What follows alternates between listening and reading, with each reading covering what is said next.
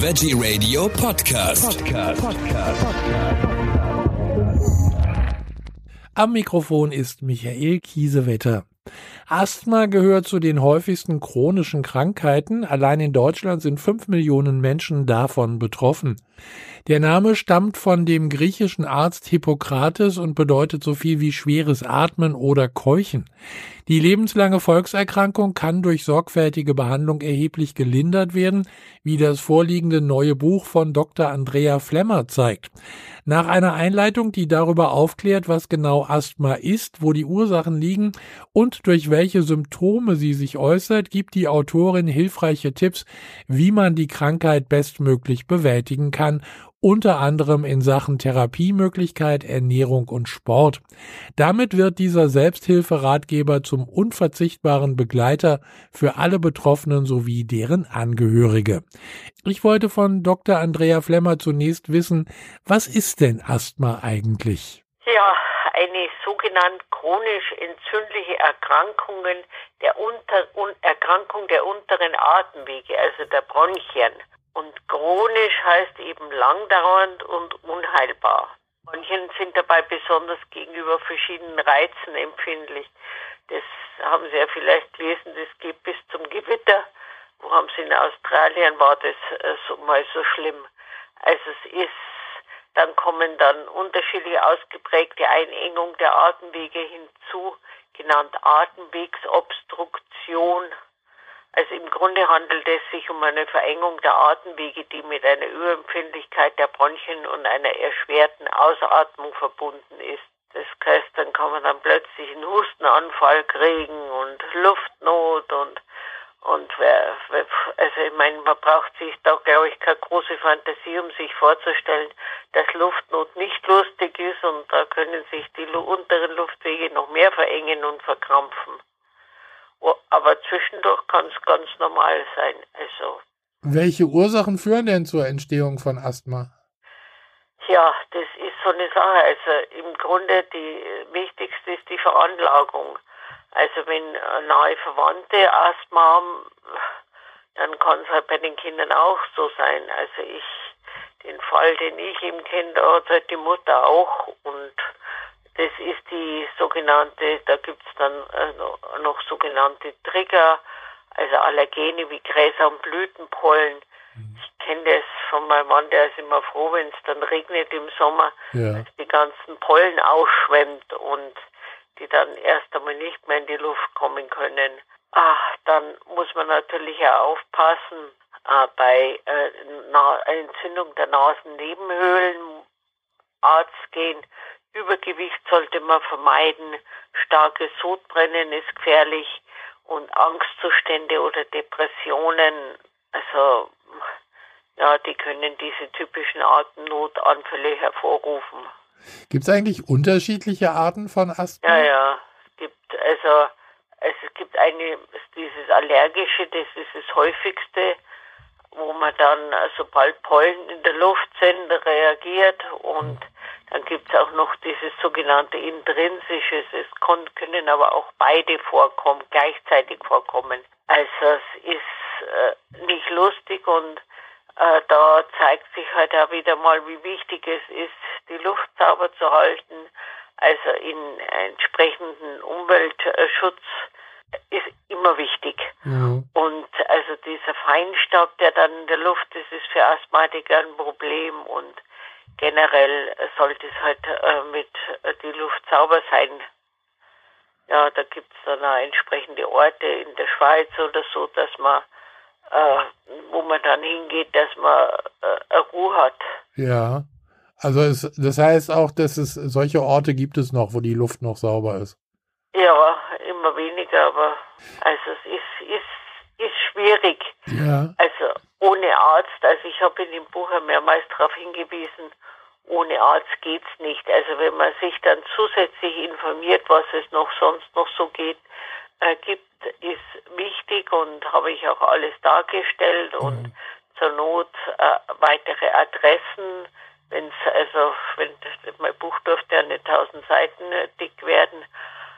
Äh, also aber die, wenn man sich da zusätzlich informiert, hilft es enorm. Aber und ohne Arzt äh, wird man nicht klarkommen. Welche Symptome sind denn eigentlich typisch für so einen Asthmaanfall? Also man hat zuerst so einen Schmerz ungefähr im Bereich des mittleren Brustbeins und dann ein Engegefühl im Brustkorb. Dann fällt das Ausatmen schwer, schwerer als das Einatmen und der Atemnot setzt ein. Und dann kann es schon zu einer Panik kommen, verständlicherweise. Und beim Ausatmen hat man dann so pfeifende, brummende oder rasselnde Geräusche. Man nennt es Giemen. Englisch nennt man es Wheezing. Und dann kann der Asthmaanfall beginnen und dann muss man mit Ersthilfemaßnahmen gegensteuern.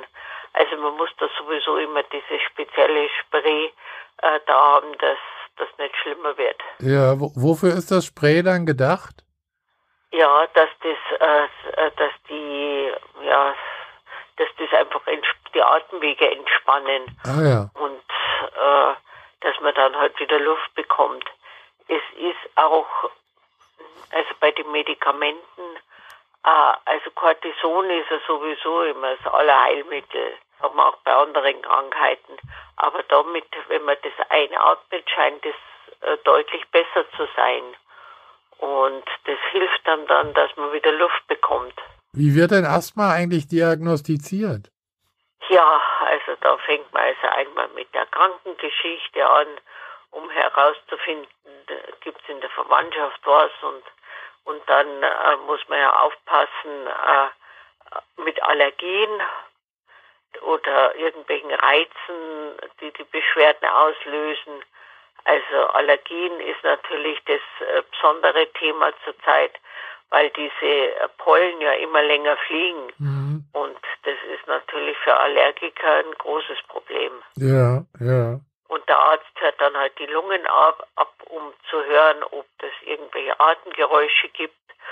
Und ähm, Lungenfunktionstest muss man dann machen um äh, die, diese Diagnose stellen zu können. Und dann, wenn man die mal gestellt hat, dann geht's los mit den Allergietests. Wie kann man eigentlich Asthmaanfälle erkennen und äh, vor allen Dingen auch frühzeitig behandeln? Ist das möglich?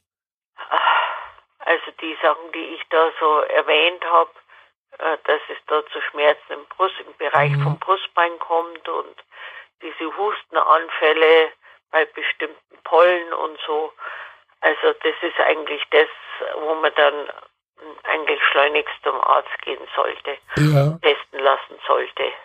Kann ich so einen Asthmaanfall selbst lindern? Also Sie haben von dem, wir haben von dem Spray gerade gehört. Ist, ist ja, und ja. es äh, gibt auch, äh, das fand ich recht interessant, äh, so Schulungen. Ja. Da kann der Arzt hinschicken oder ja, also jedenfalls wird es von der Krankenkasse bezahlt und der kann dann einmal bestimmte äh, ja, Bewegungen äh, fördern.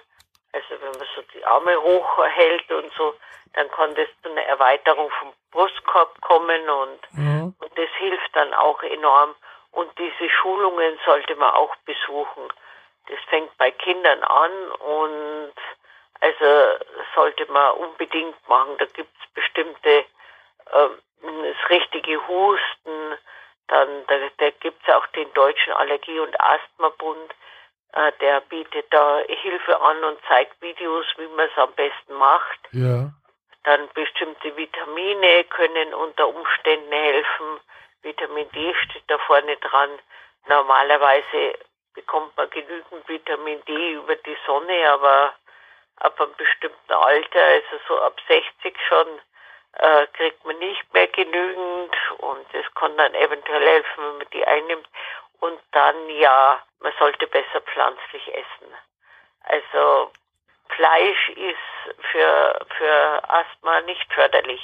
Ja, ja. Und, äh, selbst äh, bestimmte Milchprodukte sind nicht förderlich. Also es ist, ist schwierig und vegan ist für Asthmatiker eher vorteilhaft. Oh. Man muss halt dann immer aufpassen auf das Vitamin B12 und so.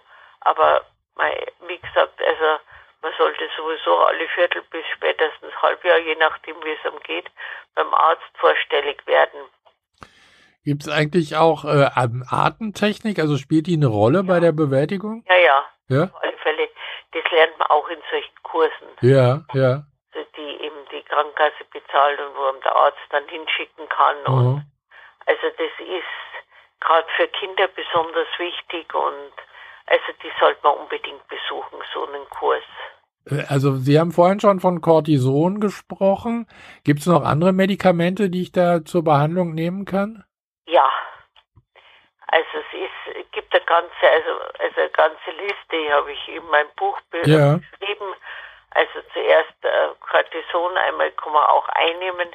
Wenn es, wenn es einem das Spray reicht, dann wäre das wunderbar. Und es gibt es auch in gering unterschiedlichen Dosierungen, je nachdem, wie es einem geht. Und äh, wenn das reicht, ist sehr gut, aber unter Umständen muss man dann das als Tabletten einnehmen. Mhm. Dann ist halt wieder das Problem generell Cortison und dann kann es zur Heiserkeit und Pilzbefall in der Mundschleimhaut kommen und so. Also wenn es so geht, ist wunderbar, aber dann gibt es so langwirksame Beta-Mimetika, nennt man die. Ja. Die erweitern die, die Bronchien und erleichtern das Atmen. Oh.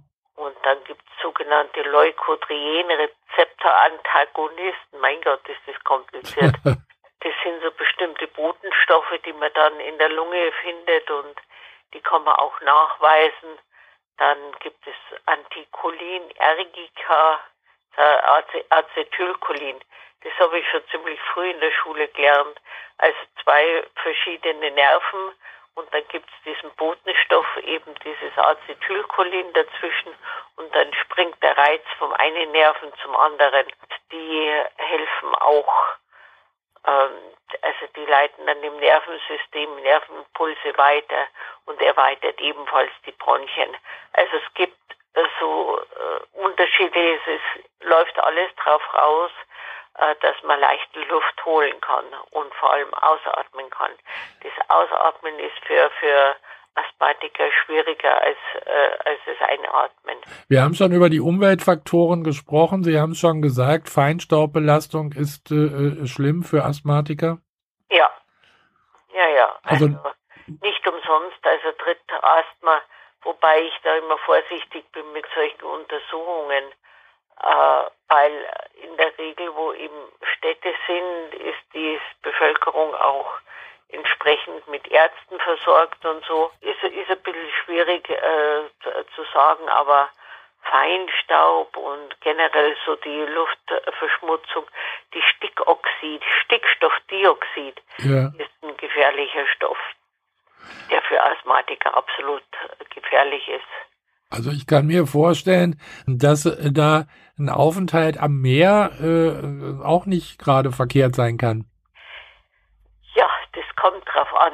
Die einen vertragen es wunderbar in den Bergen Ja. und die anderen am Meer und vor allem so Spaziergänge am Meer oder direkt, wenn man direkt am Meer wohnen kann, das ist für manche ideal. Die kriegen dann oft wieder wunderbar Luft und ist für sie einfach das Beste, was man sich vorstellen kann. Also muss man leider alles immer ausprobieren, ob es für einen selber gilt. Also das sind das sind ja die Selbsthilfemaßnahmen, äh, die dann ja auch zur Vorbeugung bei von Asthmaanfällen beitragen können, oder? Ja, auf alle Fälle. Also ich habe die alle aufgeführt und also alles, die, die man so bisher kennt. Und das ist einfach, ja, wenn man schön in Urlaub fährt, wenn man da die Chance hat, ans Meer zu kommen und Ja. diese salzige Luft einatmet, ist also kann ideal sein. Also dürfte den meisten helfen. Sie haben sich ja auch sehr häufig mit äh, Heilkräutern beschäftigt. Äh, ich erinnere mich immer noch gerne an das Buch Apotheke Regenwald. Wie sieht's da aus? Kann ich, gibt's da auch was bei, für, für die Bronchien, für Asthma? Es gibt ja auch so, so einen Bronchialtee, oder? Ja, kann man probieren, ob es hilft. Ja. wunderbar. Also so, ich bin sowieso sehr für Heilkräuter und so, weil die halt äh, in der Regel keine Nebenwirkungen haben, muss man halt dann ganz vorsichtig beginnen Mhm. mit einer Tasse und dann schauen, hilft hilft nicht, weitergehen, zwei Tassen und vielleicht auch mal die Konzentration erhöhen, äh, weil also es ist so schön und gut die Heilkräuter sind, sie können auch Nebenwirkungen haben. Deswegen ganz vorsichtig und, und zaghaft rangehen und dann kann es sein, dass man ganz tolle Sachen findet, die einem wirklich helfen. Das war doch jetzt auch ein gutes äh, Schlusswort. Asthma, das Selbsthilfebuch. Vielen herzlichen Dank, Frau Dr. Flemmer. Äh, das Buch Schön, gibt's, sehr gerne. Das Buch gibt's überall da, äh, wo es Bücher gibt und ist gerade ja. eben erschienen. Dankeschön.